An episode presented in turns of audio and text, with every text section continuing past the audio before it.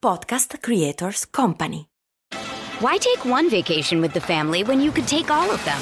With Royal Caribbean, you don't just go to the beach. You visit a private island and race down the tallest water slide in North America. You don't just go for a road trip. You ATV and zip line through the jungle. You don't just go somewhere new.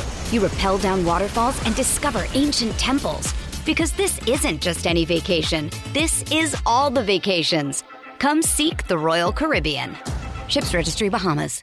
Posso dirti, sta roba di generazione Z non la, non la sopporto più. Me lo dicono sempre, tu ti senti di rappresentare la generazione Z? Dico, no, io rappresento me, ragazzi la mia età, cazzo, generazione Z non, non riesco. Cosa vuol dire rappresentare una generazione? Ha forse ragione Olli quando dice di rappresentare se stesso? È davvero solo una questione di età e di vissuto? E soprattutto, il confronto generazionale ci ha rotto il cazzo. Mi sono chiesta in continuazione, me lo chiedo tuttora e lo chiedo anche a voi. Nel 2023 gli adolescenti, i ventenni, la generazione Z, insomma, ha dei punti di riferimento? E se sì, chi sono?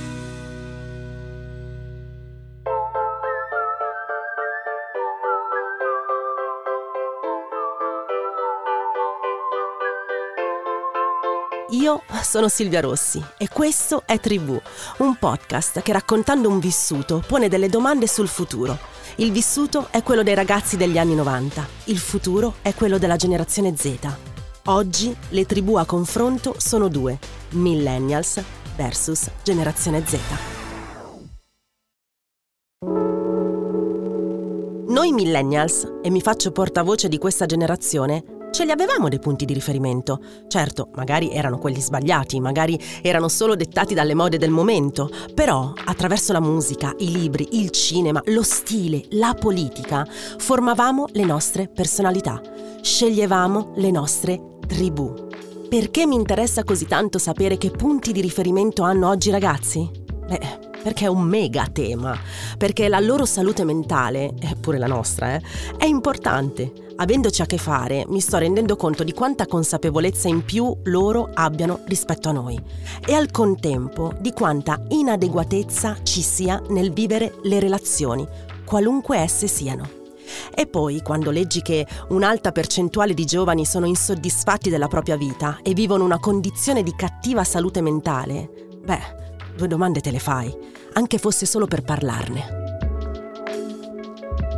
Un'altra cosa su cui io ad esempio mi sono concentrato un pochino sono le relazioni sentimentali, ossia oggi si pensa che mh, facciamo tutto troppo presto, che di fatti è abbastanza vero, però io in questo caso non contesto il fatto ma la motivazione, cioè io vorrei anche che ci si aprisse un po' la comprensione eh, del fatto che chi nasce già con un social network è un po' complesso riuscire a stare nella bolla che secondo me fino a una certa età è giusto avere e non entrare subito in quel mondo. E quindi poi anche a livello sentimentale è un casino perché è molto più finto interscambio diciamo cioè ci si sente molto più rimpiazzabili e anche capaci di rimpiazzare quando poi in realtà non diciamo che si tende ad avere meno la voglia, la forza e il coraggio di investire nei rapporti umani perché si, pensa a monte che tanto ci siano altre mille possibilità che era una cosa che secondo me nella vostra generazione era un po' più complesso poi io ti dico sono figlio di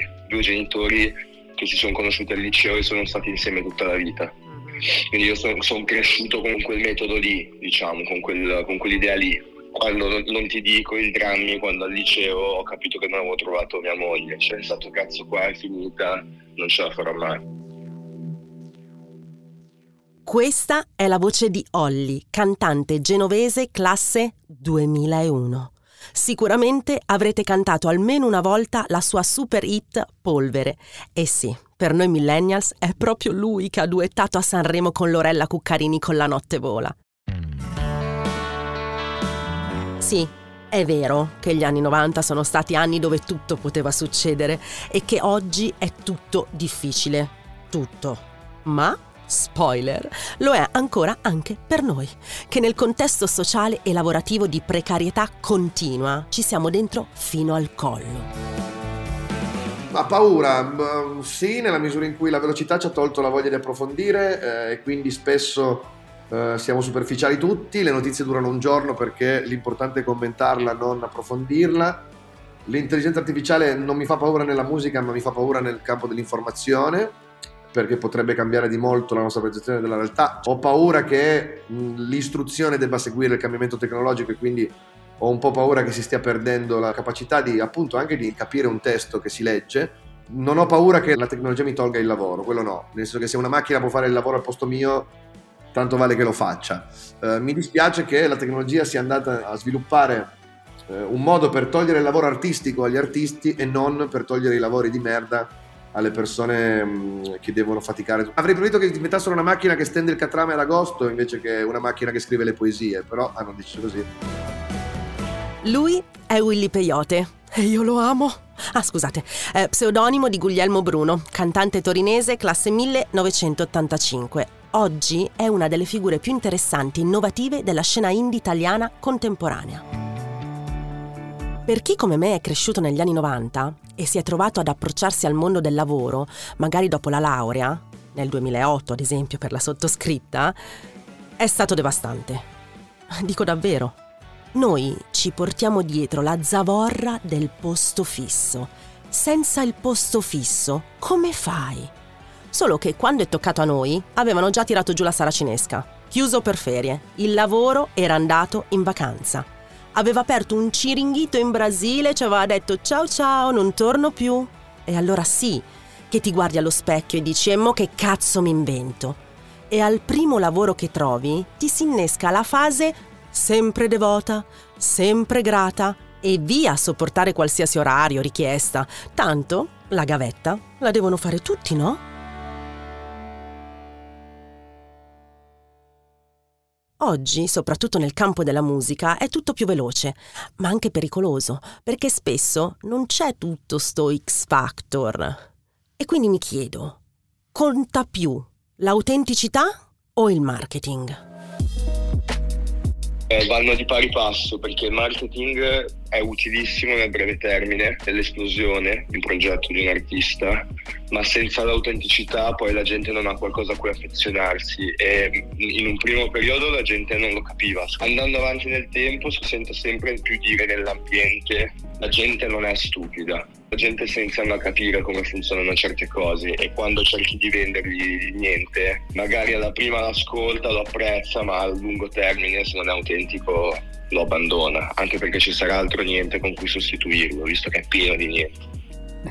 C'hai ragione, caro Olli, è proprio così, nel senso che cioè, c'è anche una questione un po' di fortuna, nel senso che secondo me si parte da un assioma fondamentale, cioè la tua voce deve essere riconoscibile, punto, nel bene, nel male, cioè nei momenti in cui l'algoritmo ti propone una cosa, se tu hai la possibilità di avere eh, una riconoscibilità anche vocale, comunque già hai fatto parecchio insomma del tuo percorso.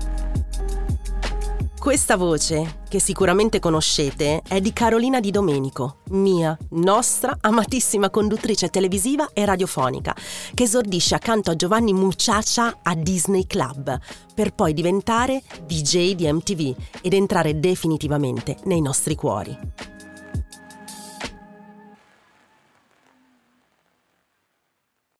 Why take one vacation with the family when you could take all of them? With Royal Caribbean, you don't just go to the beach. You visit a private island and race down the tallest water slide in North America. You don't just go for a road trip. You ATV and zip line through the jungle. You don't just go somewhere new. You rappel down waterfalls and discover ancient temples. Because this isn't just any vacation. This is all the vacations. Come seek the Royal Caribbean. Ships Registry Bahamas. I fallimenti no, non sono facili da affrontare. Eppure mi sembra che ci sia la volontà di normalizzarli, ma in realtà credo sia tutto un blef. Eh sì, capisco bene. In una società in cui o sei il numero uno, il più streamato, il più pagato, il più downloadato, il più ascoltato, o sei zero, è difficile stare a galla. Soprattutto quando dovresti vivere il miglior tempo della tua vita. E un altro tema che secondo me è importante, soprattutto in questo momento, è poi durare nel tempo, perché inevitabilmente qua con l'attenzione da 15 secondi fa sì che eh, sei un, un, attimo prima, sei in app totale, l'attimo dopo non ci sei più perché è arrivato quell'altro che... Ma questo con una velocità che ormai è incredibile, cioè voglio dire, cioè, i tempi nostri, i tempi nostri l'ho detto, aiuto, Meteore era un programma no, dove comunque, se tu ti ricordi, c'erano questi personaggi no, che avevano fatto magari un singolo, ci sono sempre stati quelli che hanno fatto un singolo e poi sono stati dimenticati. Cioè questa reazione poteva essere meno drammatica rispetto a uno che fa un forum d'assago e poi dopo un mese non se lo ricorda più nessuno. Infatti di contro penso anche che il consiglio migliore che si possa dare ad una persona che sta cercando di fare questo mestiere, nel momento in cui chi ne sa qualcosa di più percepisce che non è adatto, dirglielo cioè, io penso che veramente sia il consiglio migliore. È un tema anche educativo, no? quello del fallimento. Cioè, cerchi di educare anche un figlio al fallimento a partire dal voto a scuola. Però ecco, poi questo si, cioè, si ripropone sempre e comunque anche in un mestiere, in una carriera come quella musicale. nelle case discografiche affiancate una figura del psicologo perché secondo me sarebbe importante, no? soprattutto per gli emergenti. Cioè, cercate un attimo di, di far capire che questa cosa... Eh, può finire eh, nel momento in cui finisce, eh, non è neanche un fallimento, ma è parte di un percorso di vita, no? che poi ti porta magari a fare tutt'altro, però eh, credo che veramente in questo senso ci debba essere un sostegno, eh, perché la popolarità, la, la, celebrità, da tutti i punti di vista è qualcosa che veramente, eh, se non è gestito bene, è proprio distruttivo per l'essere umano. Mi fa paura eh, non riuscire appunto ad essere autentico. Non, non, sono un cantante impeccabile, non sono uh, un, un, ballerino impeccabile, cioè cosa invece su cui credo di voler puntare per sempre appunto la mia autenticità, che però è pienamente legata alla mia sensibilità. Quindi nel momento in cui non riesco a trovare una mia situazione ottimale di equilibrio attorno a me, rischio di perdere in quello. Questa cosa a me fa abbastanza terrore perché mi sentirei un po' come Peter Parker quando non gli escono le ragnatele, capito? E quindi è lecito chiedersi il perché, ed è inevitabile. Per analizzare una situazione, ognuno di noi mette sul tavolo la propria esperienza e quella delle persone vicine. Ecco qui il senso di questo podcast, che nasce senza dubbio per intrattenere, raccontare attraverso aneddoti personali, storici e di costume un periodo in particolare, gli anni 90 e quella generazione, ma con il secondo fine di scoprire l'altro punto di vista e provare a dare uno spunto da cui partire, per trovarsi, ritrovarsi e capire da che parte andare, anche e soprattutto attraverso la musica.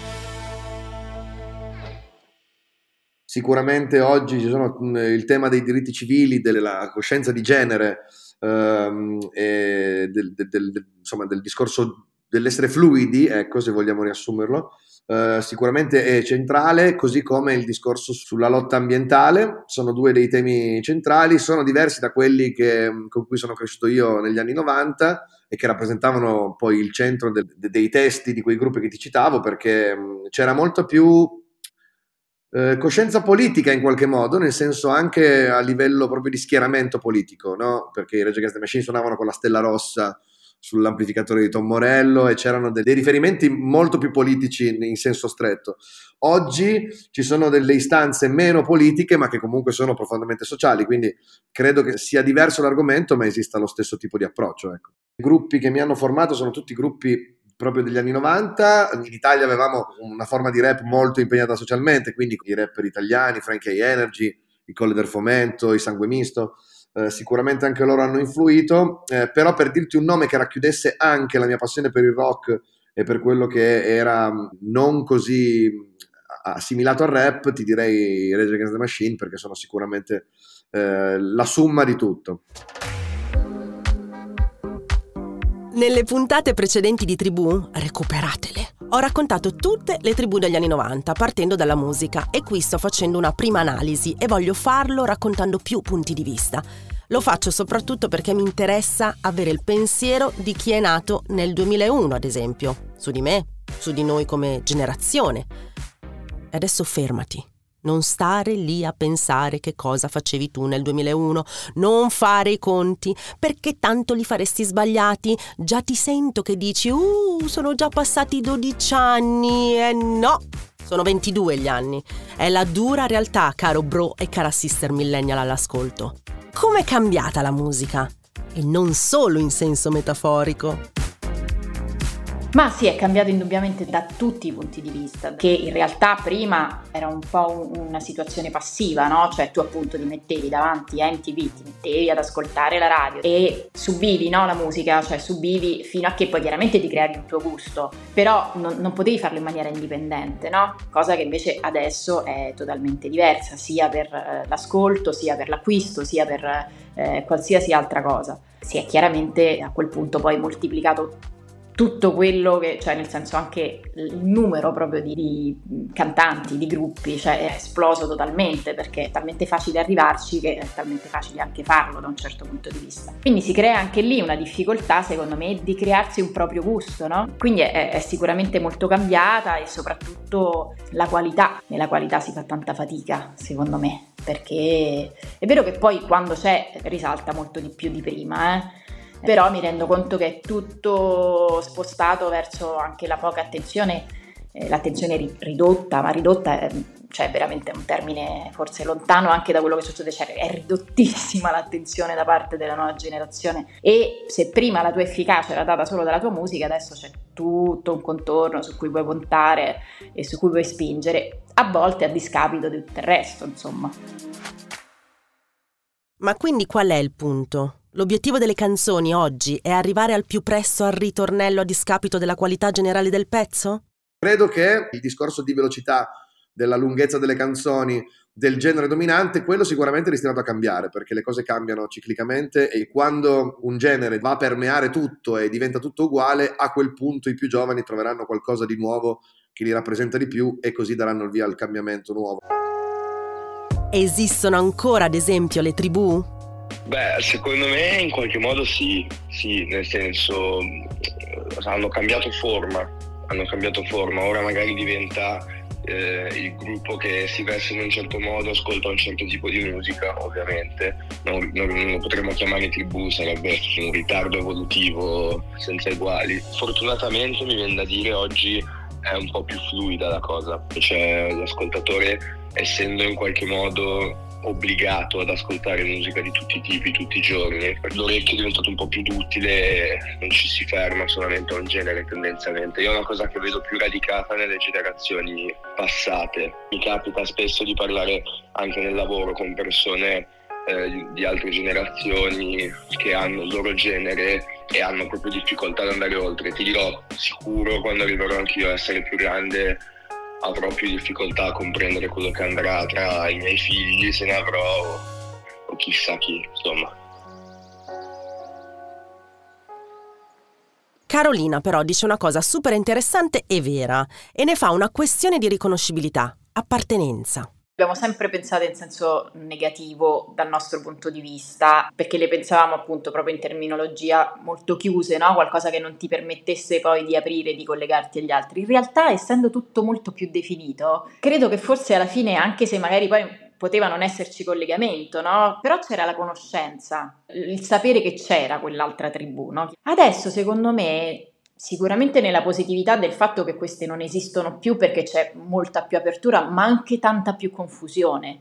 E quindi credo che ehm, il fatto che non ci siano più non sia in realtà una cosa forse totalmente positiva, perché proprio c'è una difficoltà nella generazione attuale di riconoscersi. Io mi riconoscevo in, quel, in quella tipologia lì e però mh, mm, cioè, mm, ci appartenevo con grande forza, cioè veramente avevo proprio il desiderio di essere quella cosa lì. Adesso io li vedo che non hanno desiderio, cioè non riescono proprio a, a riconoscersi in una cosa così. L'unico ad oggi che la vede da un punto di vista differente è Willy Peyote.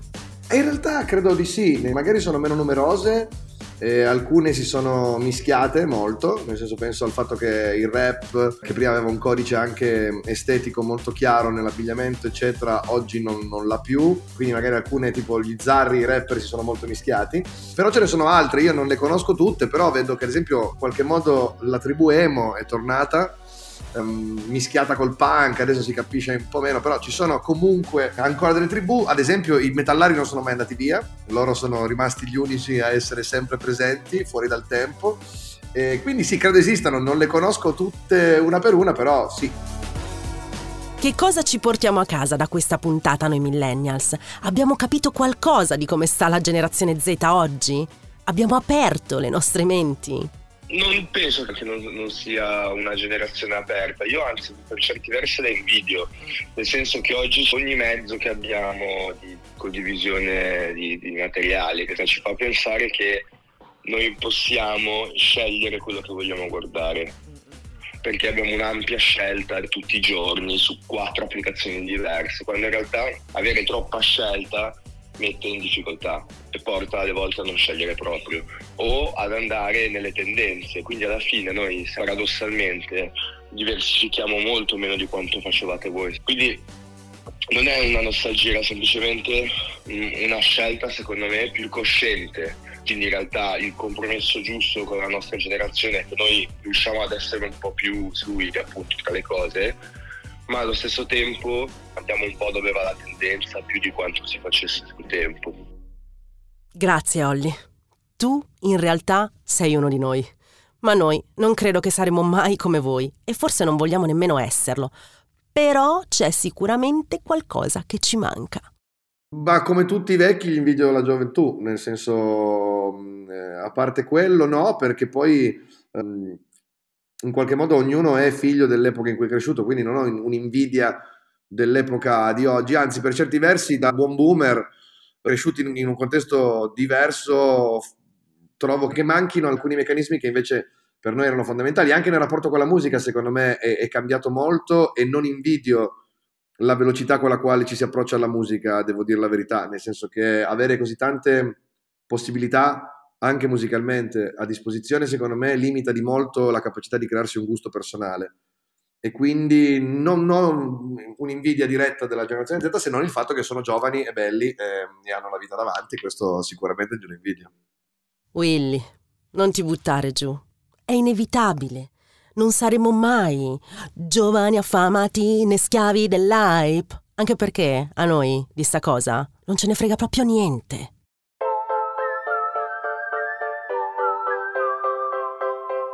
La prossima settimana torna un'altra fantastica intervista video. Con noi ad aprire il filone della TV anni 90 ci sarà una millennial. Ma che dico? La millennial dello spettacolo italiano di oggi. Vi do un indizio. Lei ha 40 anni e sta. E tu che ricordi hai? Raccontamelo in un messaggio, non un sms, eh, su Instagram ai trentenni o la Silvia Sherry, oppure su Telegram nel gruppo Le ragazze dei 90s. Io sono Silvia Rossi e questo è Tribù, una produzione Voice. Supporto ai testi Lorenzo Molino, fonico di studio e sound design Alessandro Levrini, producer Andrea Maltagliati e Giovanna Surace.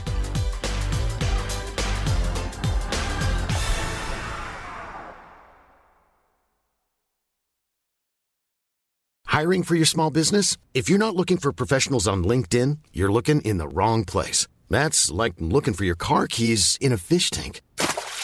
LinkedIn helps you hire professionals you can't find anywhere else, even those who aren't actively searching for a new job but might be open to the perfect role. In a given month, over 70% of LinkedIn users don't even visit other leading job sites. So start looking in the right place. With LinkedIn, you can hire professionals like a professional. Post your free job on linkedin.com slash people today.